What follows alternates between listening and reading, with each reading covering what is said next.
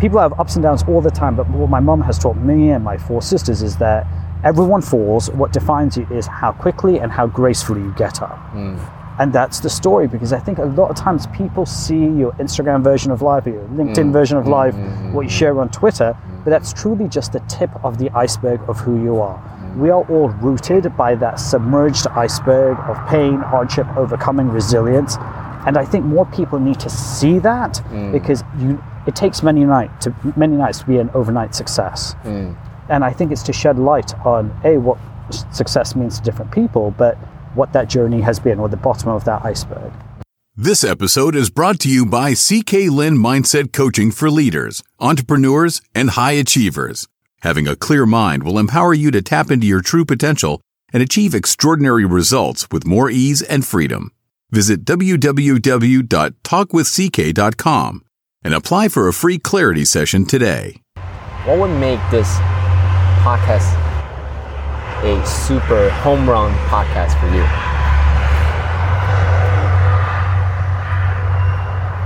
It would be if it could make a difference in people's lives, if it could ex- inspire people to not give up on what their goals are, what their dreams are, what their aspirations are, because we all face hardships, myself included, but it's how do you overcome them uh, without losing focus of what it is that you're trying to achieve.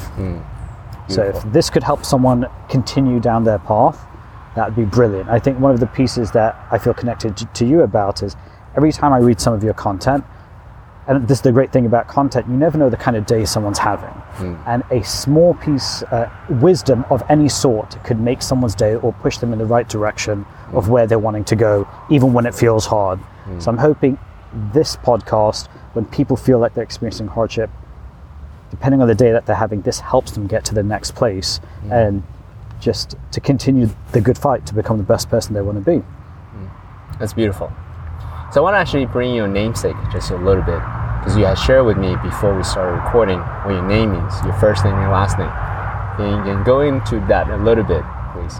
So my first name is Anas, and in Arabic it means uh, humanity. Hmm. It's actually based on a prayer called Surah Anas, hmm. and it's about God's creation and humanity as a whole. And my last name is Ghazi, which means warrior poet fully. Hmm. Uh, so just putting those two together, I was named by my mother. It's a person who's trying to be a warrior of thought ultimately. What a perfect guest to have the Noble Warrior Yes, podcast. I know, I know. Y- y- You can't plan these things. No, it's perfect. It's all it's all perfect. Um, I, I really appreciate you being here. Thank you. and I know that you reach out to me and say, "Hey, I I have a story I wanted to share," right? And I'm so glad that we met, Right. Because right away there's a resonance. Absolutely. Just your name, your presence, your way of being.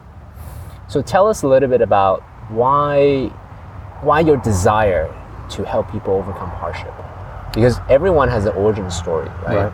And and here here's my core belief: our biggest superpower, our highest intention comes from our core wounds. And my desire to empower people to uh, alleviate suffering, to inspire them to really step into the purpose, mostly came from my my own journey.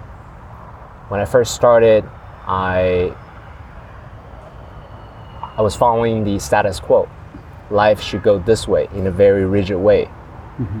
And then throughout the journey of um, following the path of science and engineering to entrepreneurship to now where I'm at right now, sharing wisdom. It's one could say, wow, he's been all over the place. But I would say, no, the, the core through line of my life has been the pursuit of wisdom. I just didn't have the words for that. So, share with us a little bit of your origin story of why this desire to share, to alleviate struggle, adversity, hardship. So there's a couple pieces to that, right? So I think I have to just take it back to my childhood and how I was raised and so forth. So I was born and raised in the UK. Uh, my mother is of Indian, Burmese descent. My father's of Pakistani and Turkish descent. And raised in the UK, my my parents, both of them, come from these phenomenal families of extreme fortitude. Grandfather it's what he's called what's called a jagirdar, a landowner, and that's generational to being one of the first mattressing giants of India. To my father and his family being in Pakistan during the time of the partition, and his his family's journey to my father leaving England, uh, Pakistan for England uh, at the age of 18 to go to school.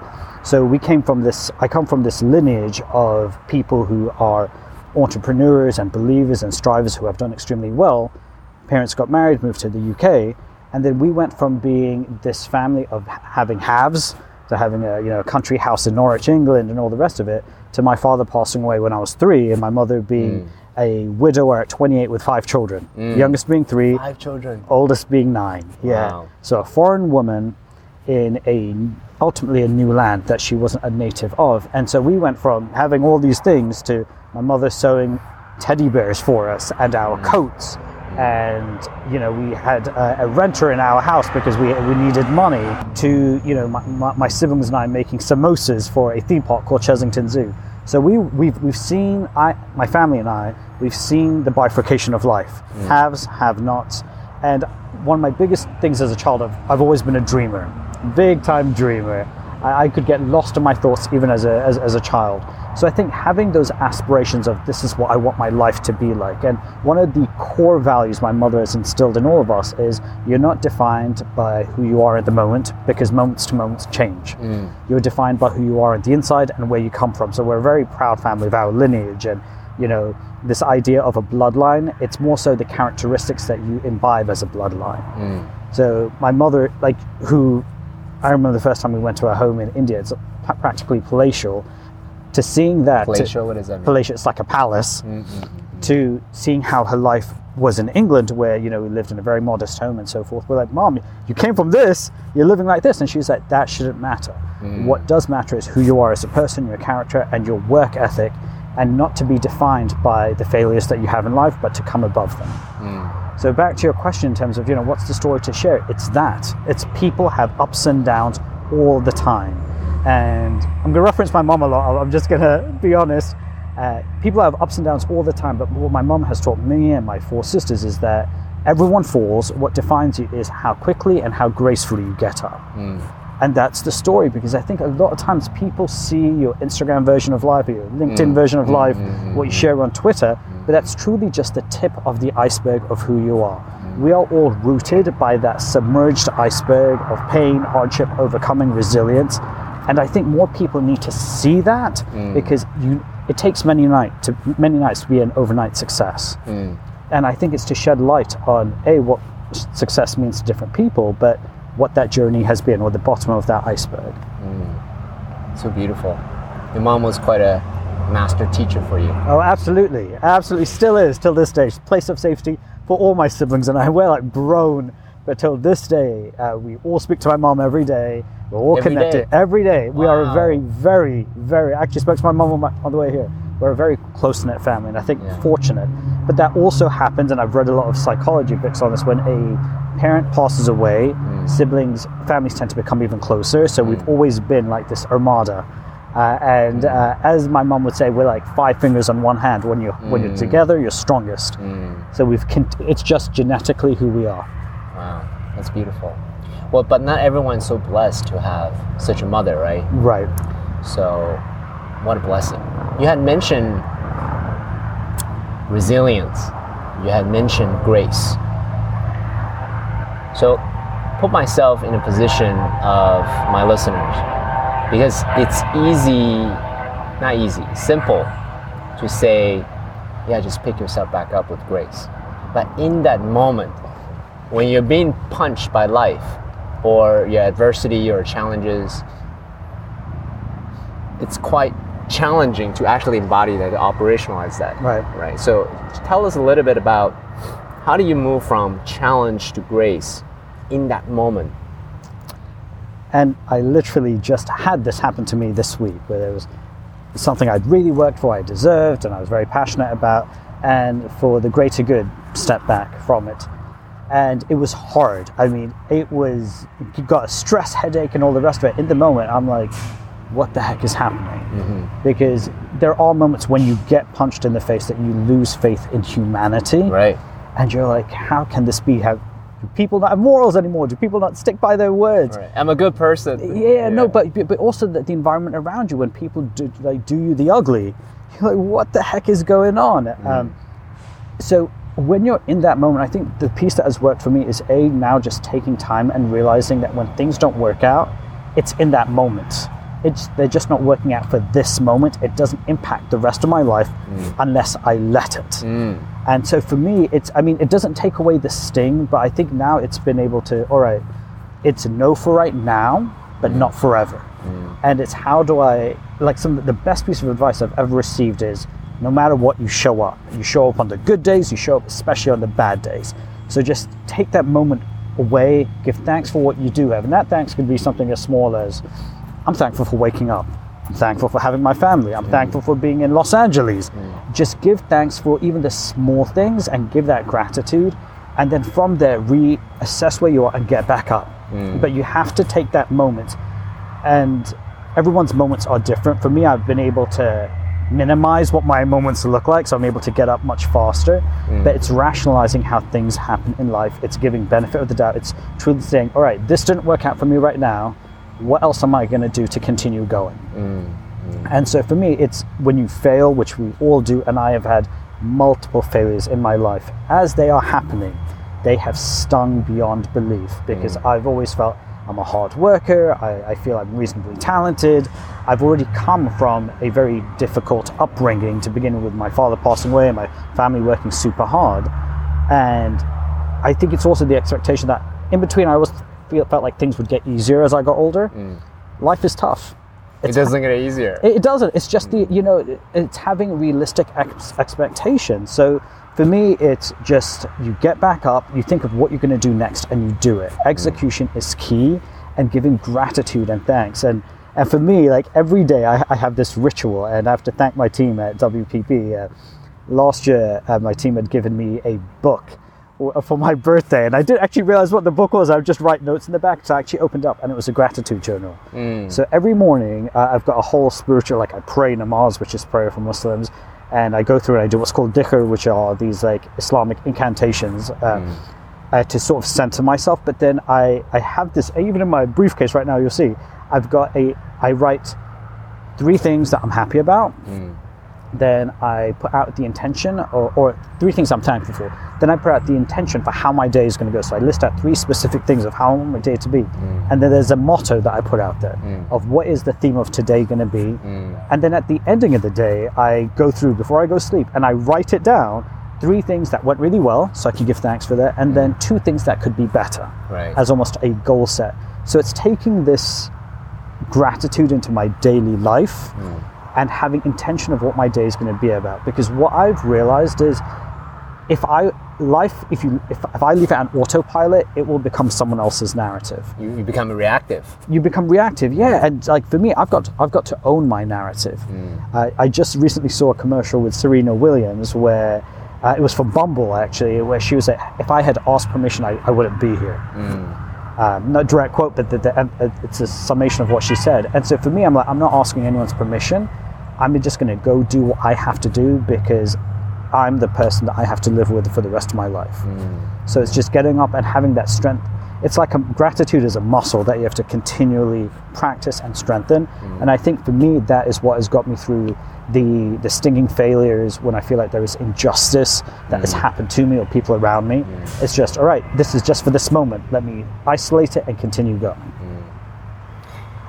For those of you that are listening, uh, Nasir over here just shared something so profound. You know, after years and years of searching and experiencing and journeys, ultimately what I realized. Uh, by the way, there's a, a um, it's called the five minute journal.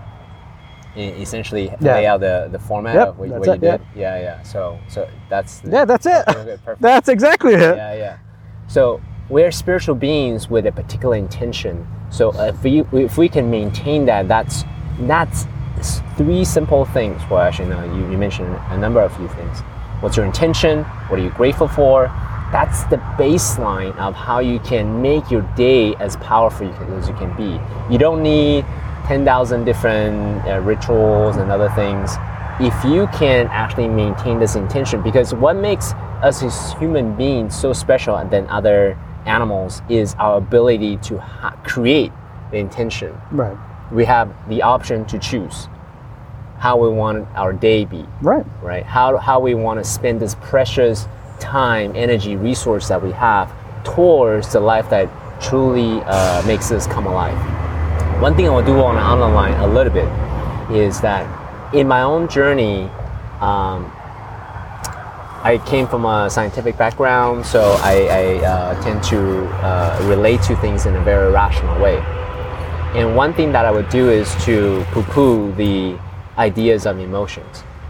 I would say, all right, I have a shitty day, but my intention is X, and I'm grateful for X. Let me move forward. The underlying um, theme there was to suppress my emotions, to make my emotions wrong. I'm not my thoughts, I'm not my emotions. One of the biggest uh, breakthrough that I had recently, I want to share this with you as well as the rest of the listeners, is that our emotions um, is a part of our own relative truth because that's what naturally arises from us. If we can actually fully feel the emotions of injustice, anger, resentment fully and integrate that, neutralize that, such that we can become equanimous. Then, That's quite the term, equanimous. right. Well, I, I learned that term from uh, a meditation retreat of Vipassana. The whole idea of it, it the, uh, so we're digressing a little bit, like digressing upon digressing. In Vipassana, we learn the mechanics how Buddha Gautama achieved enlightenment. Just the mechanics, not the religiosity of it, but just the mechanics of it. He said the root cause of suffering is grasping for a positive emotion that we want Right. attach attachment and also the aversion of the emotions that we don't want Right. right so intellectually i understood that but recently i really come to appreciate this this this this um, this uh, process of actually integrating both the negative emotions as well as the positive emotions. Because what i would tend to do as a human being is to suppress the negative emotions. Feeling angry is bad feeling guilty is bad feeling resentful uh, resentment is bad. And therefore i'm going to pretend that they don't exist and just focus on the positive the gratitude the joy the happiness the love. And i found that to be counterproductive. Right. If we can truly actually integrate the two, let's say I feel anger uh, towards a particular someone, a particular Right. issue, and if I can actually integrate the opposite side of that and together and I can come back to equanimity, then I now I'm neutralized toward and then I can actually operationalize all of my faculties towards the intention that I want versus carrying these negative Right. charges with me pretend that it's not there and then at some point it's going to blow up Right. because someone says something that triggers my my intrinsic my visceral memories of that Right. so um, so but such a beautiful sharing that you did thank, you. you. so much so in that case how do you exercise the muscles because you you said Right. gratitude is a muscle resilience is a muscle you just share with us how you exercise the gratitude muscle how do you actually share uh, how do you actually exercise the resilience muscle in your case you know, a lot of it is reflection. So just going back to this situation that I recently encountered, from the resilience piece, it's also saying, what have I learnt? Because we learn every day from different circumstances. So you're always better off from the learning. And for me, I look back and say, what is what is the good that has come out of this circumstance, and what could be better? And it's just not personalizing it because I think there's a lot that happens what do you mean by that not personalizing not it? personalizing in terms of saying I am valued by this moment in Ah. time. My value is this failure, or my value is this obstacle, or so forth. And it's looking at that my journey isn't supposed to be something other than what this is. So there's also this this Islamic belief of you know like what should be good, what is good to you should come to you, and what is not good to you will come away. Wait, and back up say that so again I what is good for important. you Mhm. will come to you. What is not good for you will go away. Mm. And so for me, it's this thing of, I, as, as humans, we only know so much. And as, as spiritual beings, I think there's more to that in terms of I may not I may not have a full understanding that had this thing worked out for me, it probably it may not have been the best thing for me. And I think ultimately it's having this trust in a higher power that the higher power will take care of me and make sure I'm okay. And I think this is for me where being a Muslim and having that Islamic faith really comes in. And I think that has been a big strength of a big source of strength mm. to help me and navigate me through life. Mm. So I think that's where that piece is. I mean, and for Muslims, we have to pray five times a day, mm. so it's definitely a practice piece. So I think it's almost like meditating five times a day, five uh, minutes each day. So it's 25 minutes of meditation throughout the day, which for me that helps me with the resilience and of course speaking to my family. Uh, and I think the family component is really big, uh, especially as I've gone through my professional career from TransUnion to American Express to WPP to Kantar. Uh, it's my family are the folks who I can trust, my mum, my, my siblings, and so forth. And so that has helped me. So I think what has worked for me is having a core group of people who I know will be happy for me when I'm happy and will be sad for me when I'm sad, but also encourage me to get back to that place of happiness. Mm-hmm. And I think it, that's been very important to, to, to keep the fight up and to keep the journey moving forward. Mm.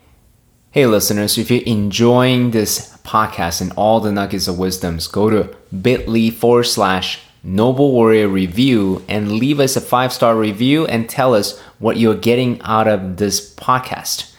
This will really help us attract other people like you and share these nuggets of wisdoms to others just like you. Okay, do that right now bit.ly forward slash Noble Warrior Review.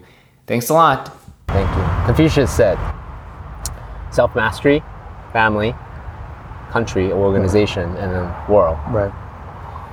So sounds like you have a solid practice around self mastery, a solid practice around your family, and these are the foundations that allows you to really make the kind of impact you want to make with organizations in the world. Is that an accurate statement? I would say, yeah, for me, it's, it's always been the family piece from being on the playground. Like, I remember as kids when we'd, one of us would get into a fight in the playground in Park Lane Primary School, all of us would jump in. Really? Uh, it was All your sisters. Oh, it was it was just you mess with one of us, you've got all of us, and that Mm. and. It, it would be a total fray for the lunch ladies because there'd be like these five kids coming out as one kid. We didn't care if we were if one of us was friends with the person. If that person picks a fight with one of us, it is the five of us that you have to deal with. Uh, from nine to three, we were all in it together. So I think I've been very blessed that I've got that family support. Uh, I think the self mastery that to me is an evolution. I think I understand myself better now, but I think we're always understanding ourselves because we always evolve as people.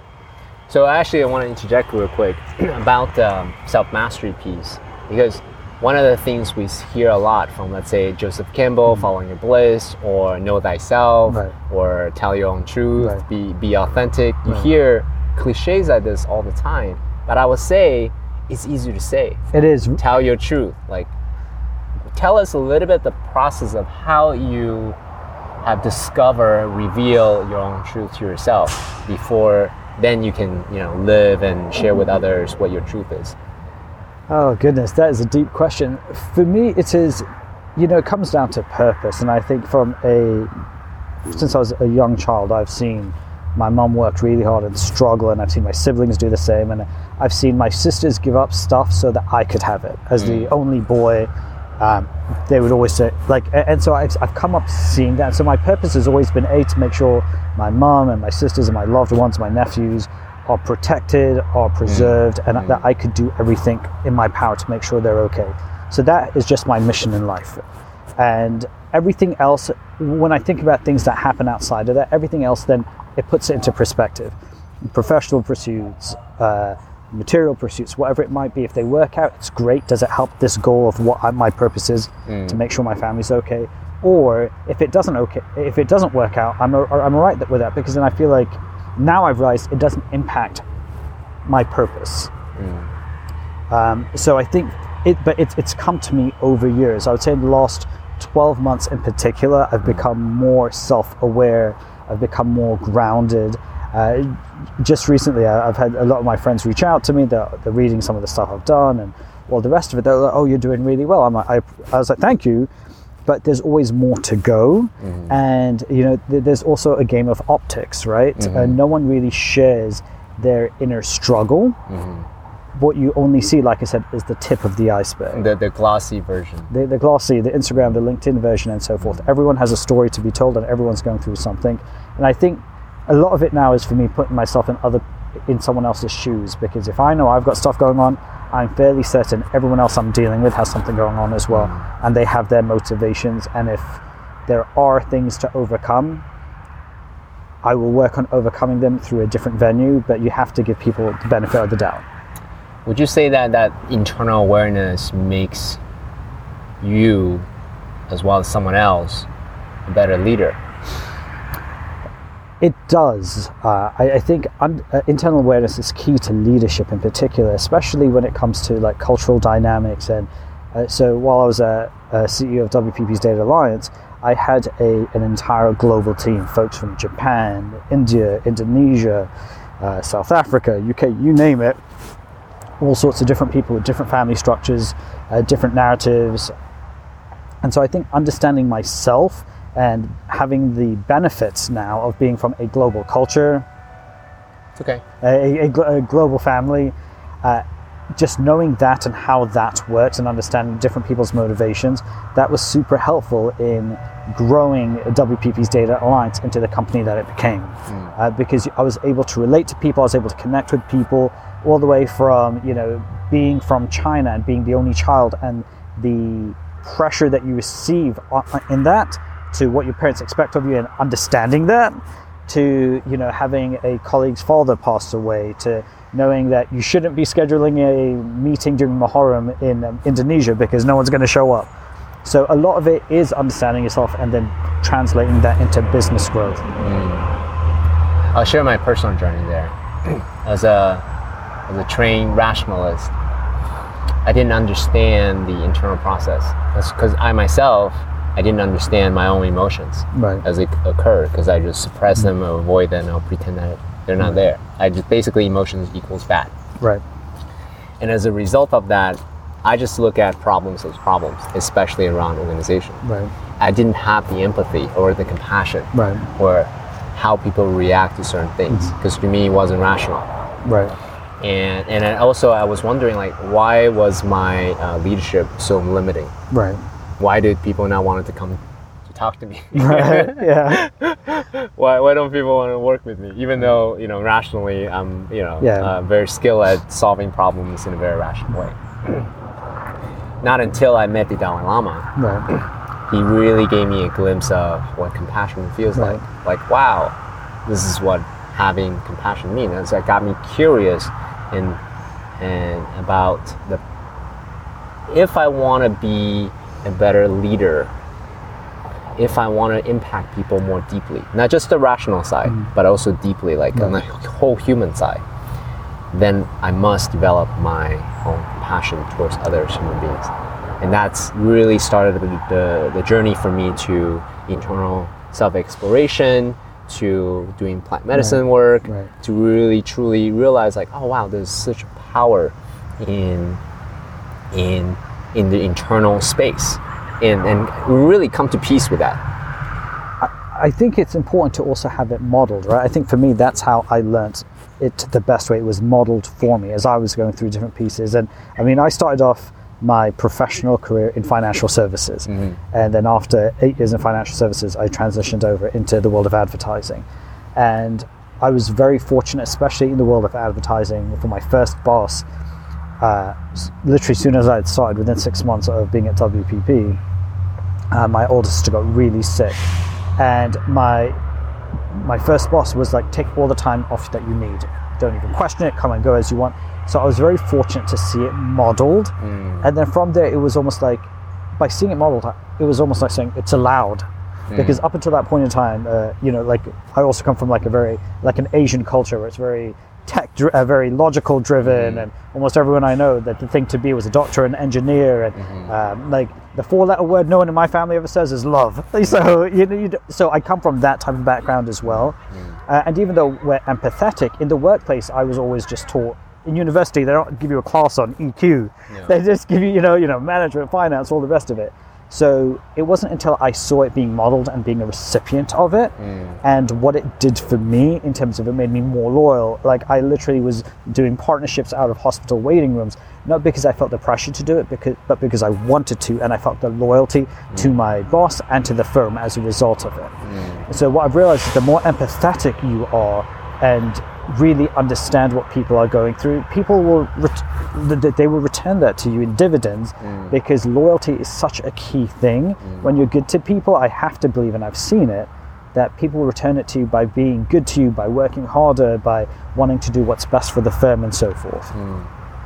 I also want to emphasize that the way we're talking about it, it's not so much we're a gamification, trying to No. like manipulate someone to do something. Because No. to me, actually, Yes, the outcome is greater, and that's the juice. We are in a human human oriented organization and the interconnectivity, the how you share, how you provide space for people that you serve with, that's the juice. Right. Because otherwise I would easily just be, you know, programming something, making Right. some tools and that's that. It's Yeah. not interesting to me. Right. Yeah, absolutely. Yeah, yeah. It shouldn't be. So the minute you have the intention that it's going to give you an outcome of a person being more loyal, it needs to be more authentic than that. It's that basic principle of treat others the way you want to be treated, um, and, and that's it. You know, just try be a good person, be a good human being, and even so for my my career at uh, the firm has been around developing collaborations and partnerships and I've prided myself on being a fair business partner, just from a human perspective. Mm. And you could even ask the, the lawyers on our team where I'm like, hey, if we're asking this of a partner, we need to give it back to them as well. It has to be fair. Mm-hmm. Um, and there are times, you know, I'll be honest, I've been burnt where that fairness isn't reciprocated from a mm-hmm. partner. Mm-hmm. You know, but you can't win all of them, and I'm okay with that. But I need to know that I can go to sleep at night knowing that I've been a fair practitioner Right. because I'd much rather be known as a fair practitioner of partnerships and collaborations Right. than being known as someone who is unfair. Yeah, totally. I mean, ultimately, I, I love the way you articulate it because you did it for you, Yeah. right? So you can go to sleep at night. There is a cost Right.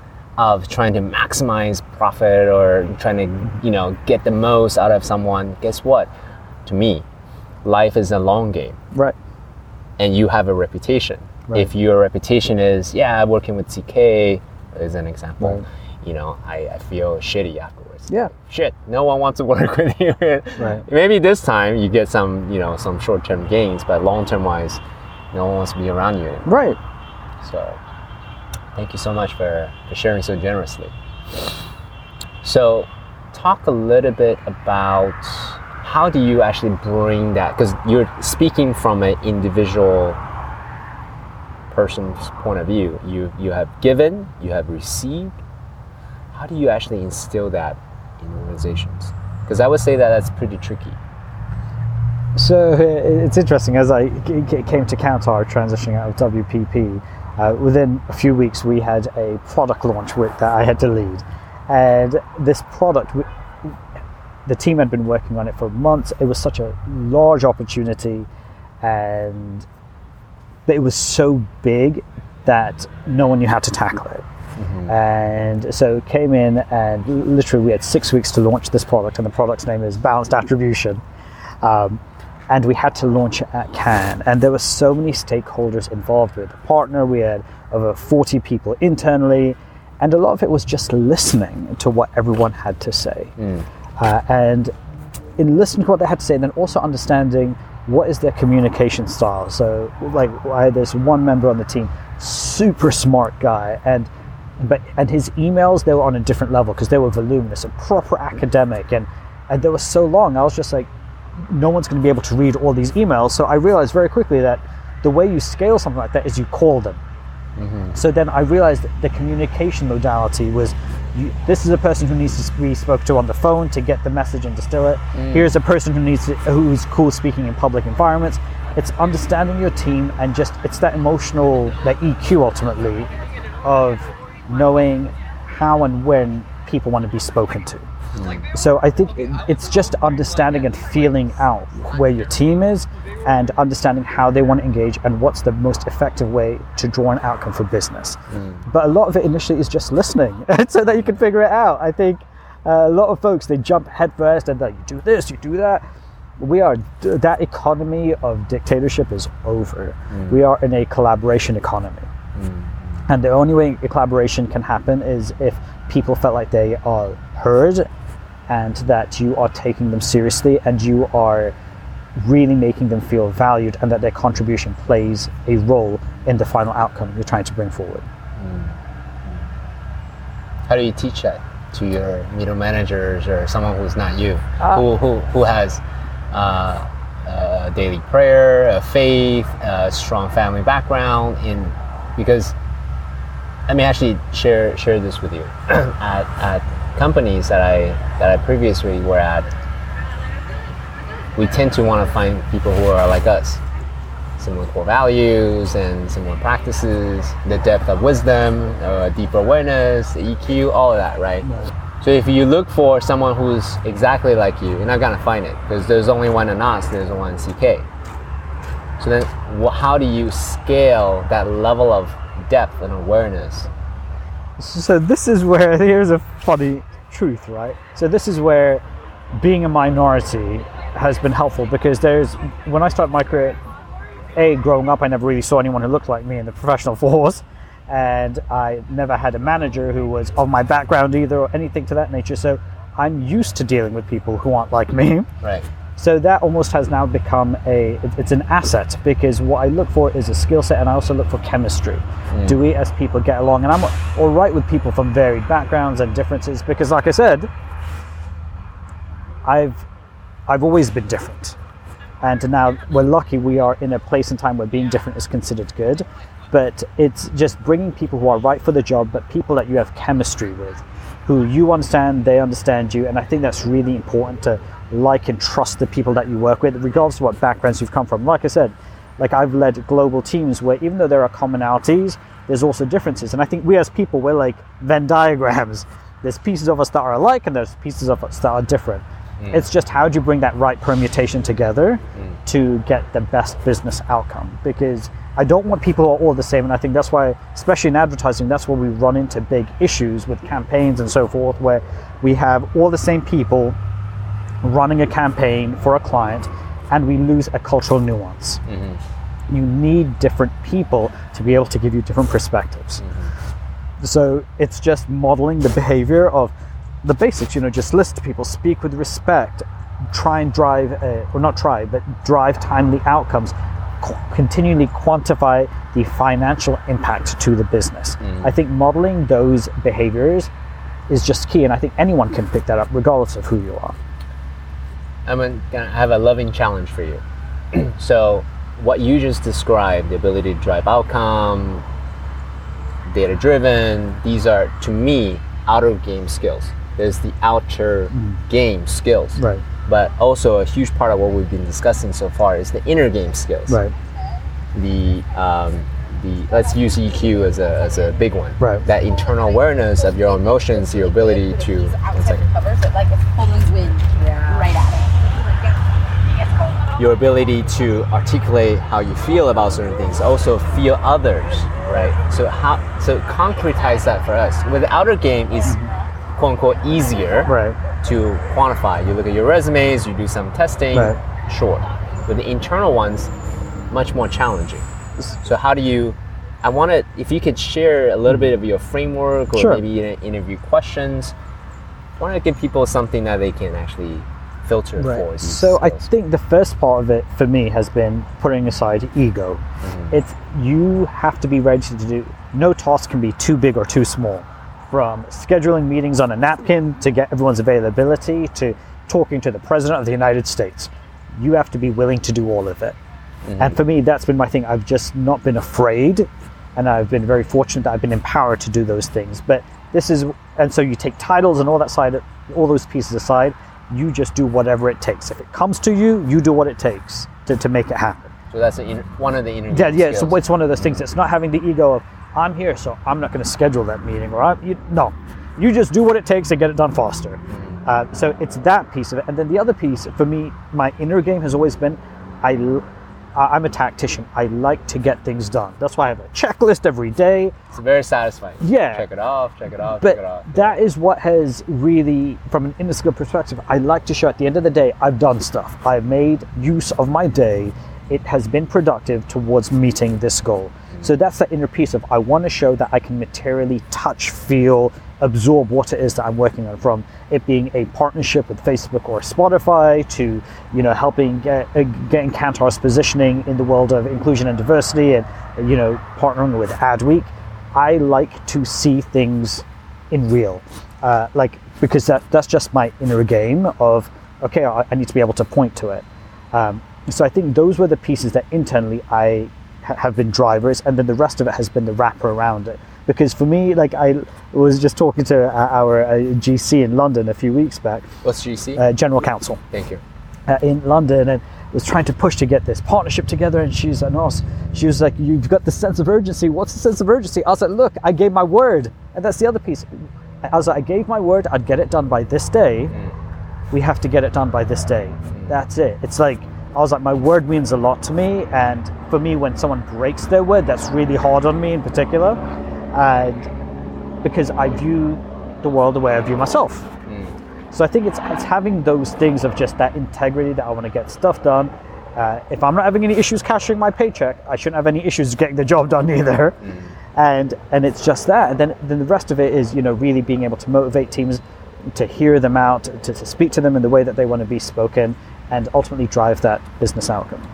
Right. So how do you find others who have those core skills, the inner skills that you just talked about? You know, I don't think it's about finding people who have it. It's drawing it out of people. Oh, I see. I- You know, because everyone's like same way everyone's a good person, everyone's a bad person. You know, everyone's got different. We're so multifaceted as, as, as humans. It's drawing out those skills because, uh, for example, in terms of getting balanced attribution put together, we worked with this enormous team to get it all the way from uh, our communications and PRs team to, to launching at Cannes, all the rest of it. But it was showing that everyone from our project manager onto the product development teams to our client facing teams, everyone was providing value.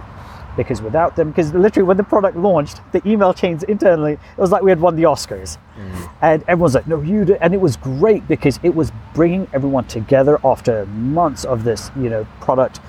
We're trying to move it forward, but it was drawing out the best of everyone for that product, for that mm. launch, and how we did it.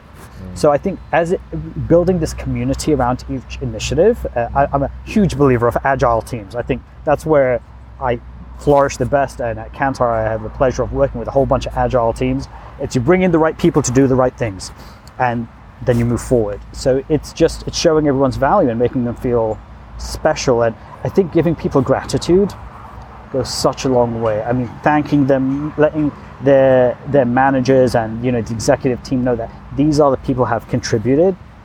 It goes a super long way. So let's get tactical even more there. Um, there's many currencies out there, right? There's obviously. So, I'm Chinese.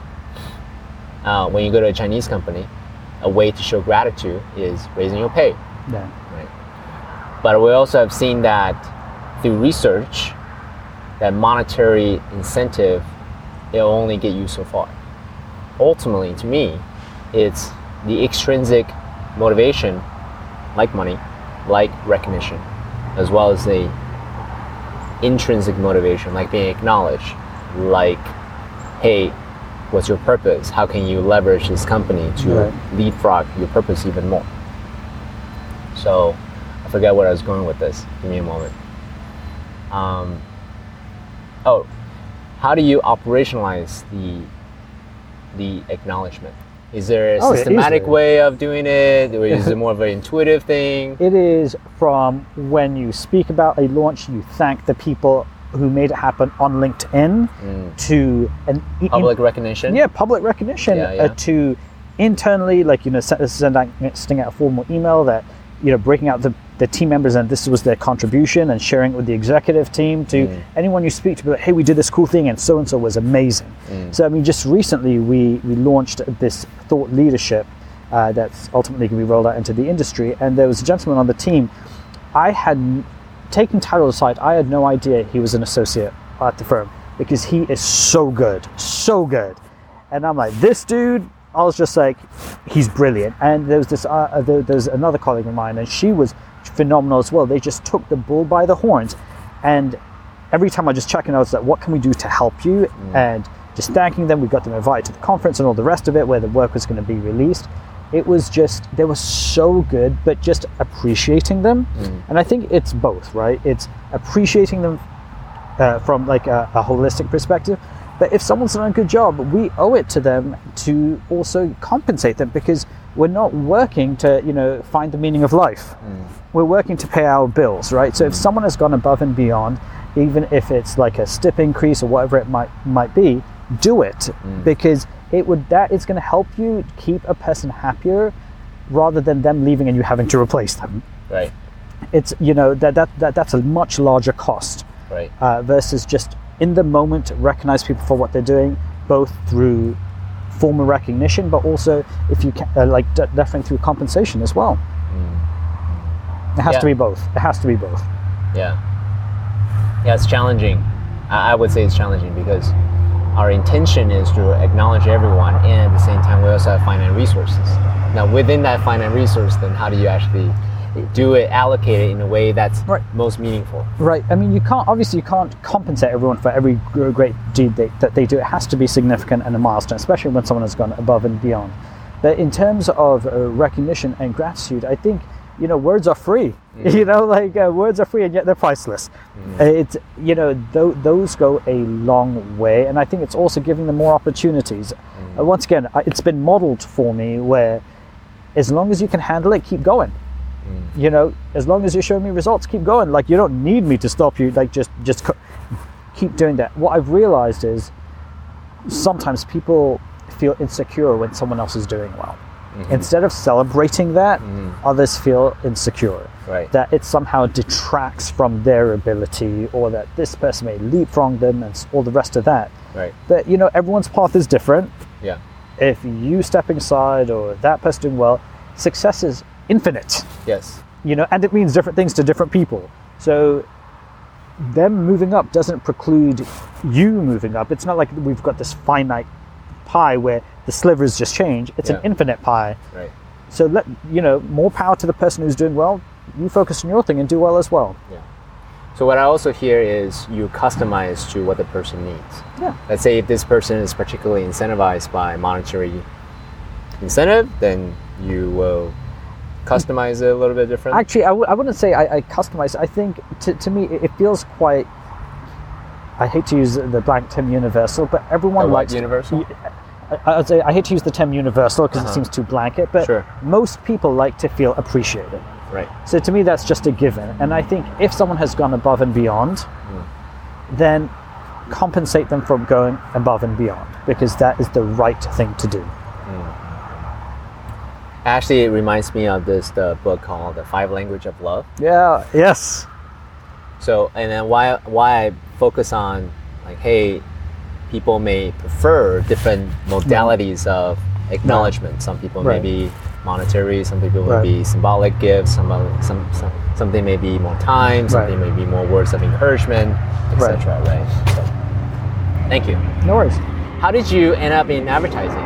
Because uh, if, if I didn't if I didn't know you, I didn't I didn't know what you do, what you do. I would say, oh, this guy is probably a coach or a teacher, you know, a master teacher of sorts. Because you talked about spirituality Right. very freely. You talked about your relationship with your family. You talk about self mastery. I would have never guessed advertising. So, So, I mean, tell us I- a little bit about how I- you choose your profession. So I, I've had a very colorful profession in that. I mean, uh, when I was uh, like in, in my early teens, I was scouted and beca- became a print model. And then I be- began, became an actor and a voiceover dude, and I did that for no about 15. Yeah, Wow. like so I've had a very creative life so far. And then from that, during uh, grad school, the first time around, I taught English to high risk freshmen which was one of the most rewarded. I taught English to high risk freshmen. Ah. So it was students who came to Northern Illinois University, where I did my undergrad, on what's called the chance program. So they were given a chance to give to university, even though the ACT or SAT scores weren't high enough. So then they had these uh, development courses where I was a tutor, and then I began teaching uh, for the LTRE program, literacy and education. And it was a super amazing experience where, like, I'd have to teach Shakespeare and poetic devices, which mm. almost felt so like it, it just didn't jive with the student populace. So I changed it. I was like, we're doing poetic devices, analyze a song. Mm. And it was just bringing, making things more relevant to them. So I, I taught, and then after the, after grad school, and I got a graduate degree in information systems, mm. while I was also acting and doing all the rest of it. And then I took a year off, and I was acting full time. Went out to LA for pilot season, all the rest of it, and then uh, my I needed insurance, and then health insurance, uh, one of the great pieces of America. And so then I was like, I need a job. So I ended up at TransUnion, which is the credit bureau.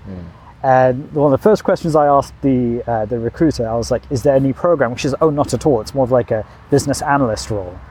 And first day on the job, it's straight up mainframe coding. It's it's COBOL, it's uh, JCL, job controller language, SAS, SyncSort, like man. mining data records and creating models uh, for, for like you know out of the U.S. credit database of like 330 million people.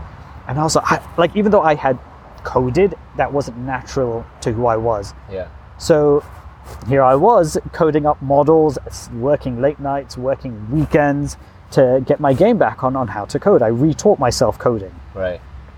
So was at TransUnion for six years, and I initially started off as a coder in marketing services, where we'd code financial models for banks and credit card companies such as Bank of America, American Express, Chase, and so forth. And then I moved more into a client-facing role where I was leading a team of technologists and data engineers to create custom solutions and uh, omni-channel campaigns for uh, a variety of all of our clients. And I mean, those custom solutions range from creating pieces for capital markets and you know looking at loan appraisals and what types of portfolios uh, investment companies should be buying based on the actual loan value to uh, how do you reach different consumers digitally for specific credit card offers and so forth. So i was at transunion for about six years and then i got picked up to go to american express where i was part of the data analytics and capabilities team. And for a hot minute i was doing the same type of work. I was doing like return on investment on credit card portfolios you know what types of decisions should american express make and then within a few weeks of that um, i was asked to lead digital transformation for the risk information management division of who should american express partner with and why so that they could ultimately increase their card member portfolio to get more of a younger demographic and a more diverse demographic as well so did that at American Express, you know, working on a variety of different partnerships. And then I'd been at financial services at that point in time about eight years. And in FS, the way it works is between that six to eight year mark, either you stay in it or you leave. And it, if once that window elapses, then you're just, it feels like you're a lifer. And I was just like, you know, this is good. I, I mean, American Express, it was like, it is the golden standard in the financial services world. And that's what got me to New York as well. And I, I remember being like loving the firm, but feeling like I could do more. And I watched an episode of Mad Men, uh, go figure, and it was specifically the episode when Jon Hamm, or um, he was, uh, he pitched the idea of the Kodak carousel. And I watched him do the pitch and the story he told, and I was like, I could do that. I could completely do that. And as Khalil Gibran would say, um, what you seek is seeking you. Or maybe that's actually no, that's Rumi. My bad. I think Rumi said that. Put it out that I'm going to get into advertising and Put it out there as in into the universe. Yeah, Okay, my all my intention out into the universe. I was like, uh, I want to get into advertising, and spoke to, of course, my sisters, and my one sister t- connected me with a friend of hers who was a headhunter, uh, who connected me with someone else, and then spoke with this gentleman uh, in December 2012, and I was like, hey, I want to get into advertising. He's like, I don't have anything yet, but I'll let you know. And that was a half-hour conversation in December. And then he calls me back six months later. He said, Hey, I'm at this firm called WPP. Uh, they're looking for a director of partnerships for this newly established firm that they call Data Alliance.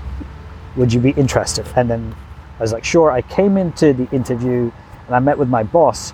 And for the first time in my life, I picked my boss rather than the role, which has paid dividends. And now going forward, that's my rule. I need to pick my boss and the chemistry that, I'm, that I have with the boss. And I was, it's a luxury to be able to do that, and I understand that. But I was fortunate to have that opportunity. So I picked my boss, and then that's how I got into advertising. Uh, two weeks later, I was at WPP. Mm, beautiful. So in the spiritual community, there's this concept called transmission Right. or resonance. Right. And the whole idea of it is it's not so much the content that your teacher is teaching you per se, rather is how good you feel Right. when you're in the direct physical presence of your teacher. It sounds like it, Right. that's how you felt when you're around your boss. Yeah, absolutely, absolutely. And I think you know from the, I mean, and, and having that autonomy and that, and having someone believe in you. I mean, I started off as a director, uh, just in our New York office, and then was given the opportunity to go to Cannes and do top to tops with Sir Martin Sorrell as we met. You know, all these people across the industry who were like industry leaders to growing the firm into you know several different continents and moved my way up along the way as well. Once again, I got I was lucky to have the appreciation and then also the compensation as it all started to happen. So when you know worked with partners such as Facebook and Spotify, like platforms and partners I was personally passionate about, and I also had this added benefit of moving up along the way, and so went from director, global director, managing director to CEO. Uh, but it felt like fun the entire time, and then from there, I, I came to this realization uh, that you know I was like, this is cool. I data is great. This is what my career has always been about. But I'm more than just data, and I wanted to really like. I love working with clients. I love telling the story. I've got a creative penchant, and that's when I was able to come into into Kantar to lead growth uh, from both a partnerships perspective, or as we call them, alliances, to how do we position ourselves in the market? Who do we connect with? What are meaningful initiatives that Kantar should be part of? and I'm getting to do that now, and it's great working with our client teams, establishing what our overall strategy looks like from a client's uh, strategy perspective. What are the business challenges? What are the offers we have? What are the partnerships that should power those offers? So it's been the full end to end, and it's just like it's always been fun. For me, my rule is if it's not fun, I can't do it. Like uh, if I don't feel compelled by it, I just I'm not one of those who could just go in and do the job. heads down and Yeah, like I, grind. I, I can't. I have to feel it. I'm all about the feeling, uh, and so if, if I can't feel it, then it's not for me. And I've been fortunate that I feel it, and every day it's a it's a new opportunity, it's a new challenge. It's think of what hasn't been thought about today, and how do we take the business in that direction. And we've got like a you know a couple hundred million dollar business that we're looking at from a partnership perspective, uh, that is supporting overall a four billion dollar business, which is Kantar. So if I'm, let me recap a little bit Right. of your trajectory. So you you follow different opportunities, you get into things that you think is going to be fun and exciting, Yeah. and then you found mentors slash bosses who you have resonance with. Yeah. Is there anything else that that's missing in terms of looking at your trajectory? So I would say the way, like, you can also create resonance, and that's actually one of the big pieces I No, learned. tell tell us more. Yeah, you know, so like I got to WPP, uh, which advertising company, 200,000 employees, 112 countries, you know, massive, and I it's a relationships business. I didn't know anyone, and so I didn't have resonance with anyone outside of my boss. And my boss at the time, he he he, expe- he did expend a lot of his political equity introducing me to people. But the way I was able to create resonance with those folks was I was timely in my responses. I came back to them with value add, and I thought it was all very thoughtful. I moved on things quickly, and I was able to show results. So that is what helped create resonance with them as well. Ultimately, these folks became board members at uh, WPP's Data Alliance, and that's where. And from being board members, they've now become my friends. They're still people I connect with. Some of them have gone on to different firms and so forth. But I created that resonance by being quick, being meaningful, and providing value to them. Mm. To the point that, I remember calling uh, one of my the board members at the time. He was on a plane in Mumbai, taking my phone call, mm. holding up a plane ultimately because he was willing to have the conversation. But you create resonance by providing value. Mm. Yeah, I mean, you know, the playbook of this it's, it's provide value. So there are and I think we've all come across this where there are times you're in a meeting and someone is speaking just to speak. There isn't anything new to add. and you're like, great. You know, like, uh, like speak when there's something that you're going to add that's valuable. Speak when you can, you know, contribute, and you, and th- that's all it is. It's just how can I provide value? How can I help? Um, you know, even like today, for example, my first calls with, with our partnerships team of, you know, we've got all these partnerships coming in. How are they going to feed into our different products and services that we have? And it was just literally creating a spreadsheet and just making it very specific. This data partnership is going to help this product and this product. It's very tactical. And then I was like, this is what we're going to share as the unified view. Uh, and it was a half hour call. It was really productive. And I think that's where you have to be. It's about providing value 24 7. So actually, let's let's concretize that a little bit, because a lot of people say that I want to provide value Yeah. everywhere I go, and they don't really provide value. Yeah. It, it, it, the, the intention is there, which I appreciate, Right. and at the same time, they have no idea what is it to add Right. value to me. So how do you actually concretely add value to your partners, to everyone that you interact, to people on the streets? Right. How do you actually do that? Concretize that for us. Right. So it's ultimately quantifying. I'm going to grow the business by X millions of dollars. I want to have this number of partnerships. I want to amplify the brand by these metrics. I want, uh, the, like, it, it's it's have concrete goals that meet that align with the business goals. And now, how am I going to contribute to them? okay. So if it's if it's you know business growth, all right. So what's your plan of how you're going to attain business growth? And give me a timeline of how you think you're going to track against that. I see. Be very tactical in how you're going to do it. Okay. So so back up one second. So I would say in terms of business value, revenue slash profit, right, uh, is pretty obvious. Right. But in terms of the individual, in terms of people outside of business, Right. let's say you don't work with them anymore, they're no longer part of your ecosystem regarding the Kencar Right. or whatever business.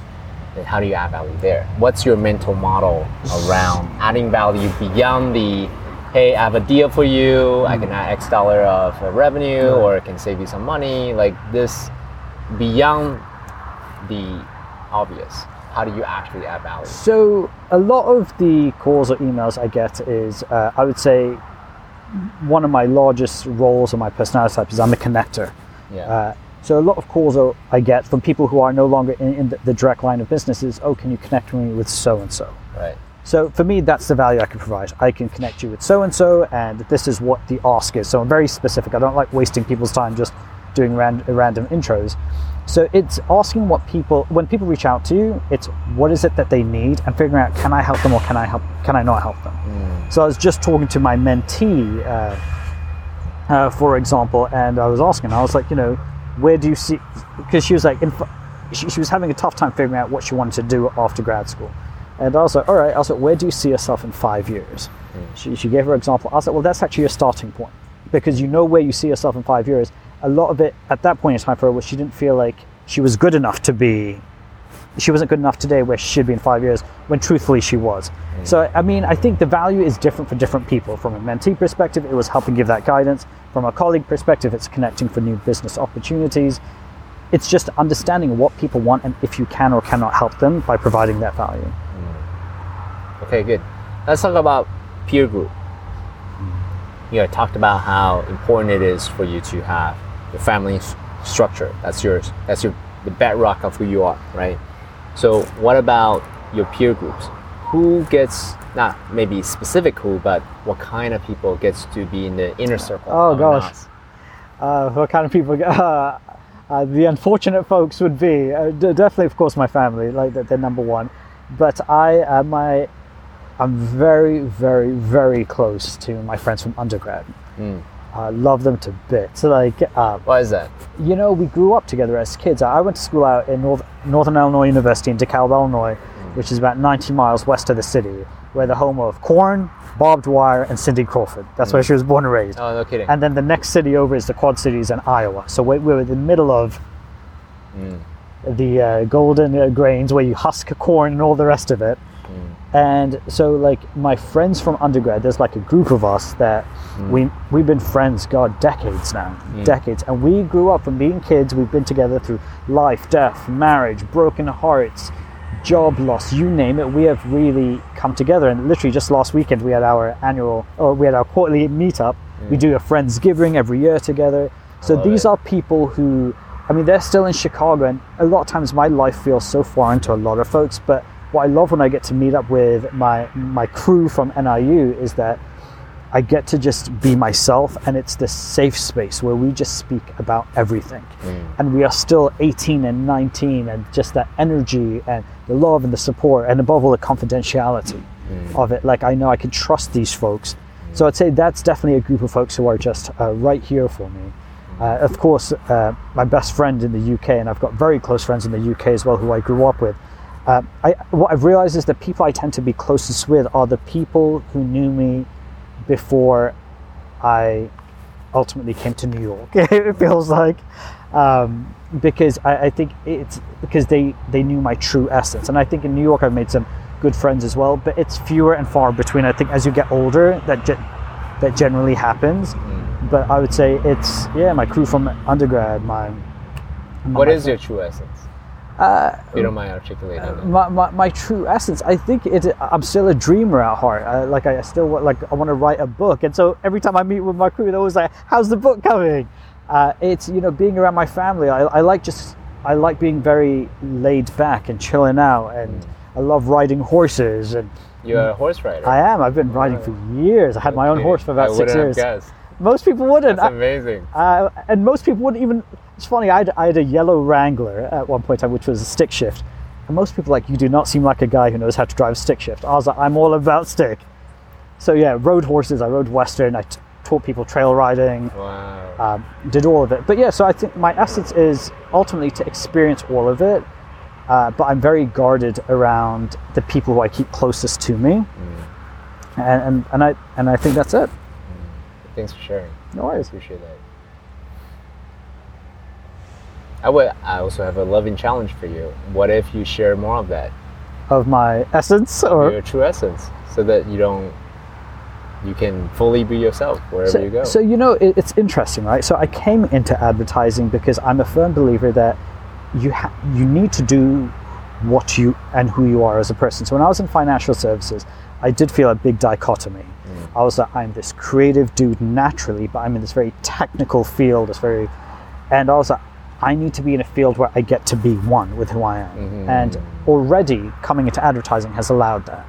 And now I'm focusing on writing more articles and all that sort of stuff. So it's that continual journey of just being in tune with myself completely. Like writing, I would say, is a core to who I am. Uh, you like to write. I love writing. Uh, at one point in time, I was really good at it, and I, if I have a regret, it would be that I didn't write more because I always thought it'd be a skill set I'd always have. But like anything, you don't use it, you lose it. So now it's getting back into that uh, writing. I'd love to write a novel one day. I'm working on it. Need to get it published. An actual novel. An actual like novel. Fiction. Yeah, a fictional novel. No kidding. I've been working on it for the last god 12 years now. But yeah, Yeah. Wow. Beautiful. I love it. Well, I mean, you certainly do have the the the experience Yeah. to to write that, right? You came from a creative background. Right. You got into data, and then yeah, you know, very internal aware, and Yeah, yeah, Absolutely. Thank you. no worries. Is there anything else that you would like to share with our audience? You No, know, I- in terms of your intention of inspiring them to live a more purposeful life. I would say, you know, at the end of the day, in life, we all, and I'm still learning as I go, so I'm definitely not a foremost authority or anything to that nature, but I can only just speak from my experience. Of and course. from my experience, I'm the best at it. Yeah. So, from my experience, you know, life is tough and is hard, but it always gets better. I think it's about the mindset. Mm. And, uh, you know, it's always just no matter what, show up. Mm. Show up on the good days, show up on the bad days, even if it's difficult, even if that means just getting out of bed, Mm. but just show up and put your step, put one foot in front of the other uh, to, to live your best life. Beautifully said. Thank you, Anas. Thank, Thank you you. for being on the show. Thanks for having me. One thing I forgot to do, I'm going to do that right now. I really acknowledge you for being vulnerable, being open about your previous experiences, because I know that this is atypical of your normal interviews, where most people just want the sound bite, they want the tactics, they Right. want you know an answer, quote Right. unquote. whereas you actually were able to uh, you went there Right. you, you talked about some of your pain Right. of growing up of some personal things Right. with your sister with your mom and everything i really really appreciate that deeply No, thanks, that's not that's an extraordinary thing that that you did right in, in typical interviews that you did Right. so acknowledge you going there acknowledge you for just being being flow Right. just allowing to come instead of filtering things Right. um, and thank you for being here. I'm out of an infinite number of other things that you could be doing, you're here spending time with me. No, this is good. This botanical garden. No, I'm loving it. I, I'm loving the setting. I'm just loving all of it. I I just like it that it's different, and this is good. You know, I think it's it's all about the experience. So, guys, listen to what Nasa has shared. Like he basically shared with us his playbook of how he navigate his career path, finding his dharma, um, and cultivate this beautiful, successful career that he's had, and continue on making an impact with the world. So. Try some of these tactics out and let us know the results of it. I'm sure he and I both would really appreciate Absolutely. how this has impacted your life and your career and your life. All right, my friends, have a beautiful rest of the day. Take care. Hey, listeners, if you're enjoying this podcast and all the nuggets of wisdoms, go to bit.ly forward slash Noble Warrior Review and leave us a five star review and tell us what you're getting out of this podcast. This will really help us attract other people like you and share these nuggets of wisdoms to others just like you. Okay, do that right now bit.ly forward slash Noble Warrior Review. Thanks a lot.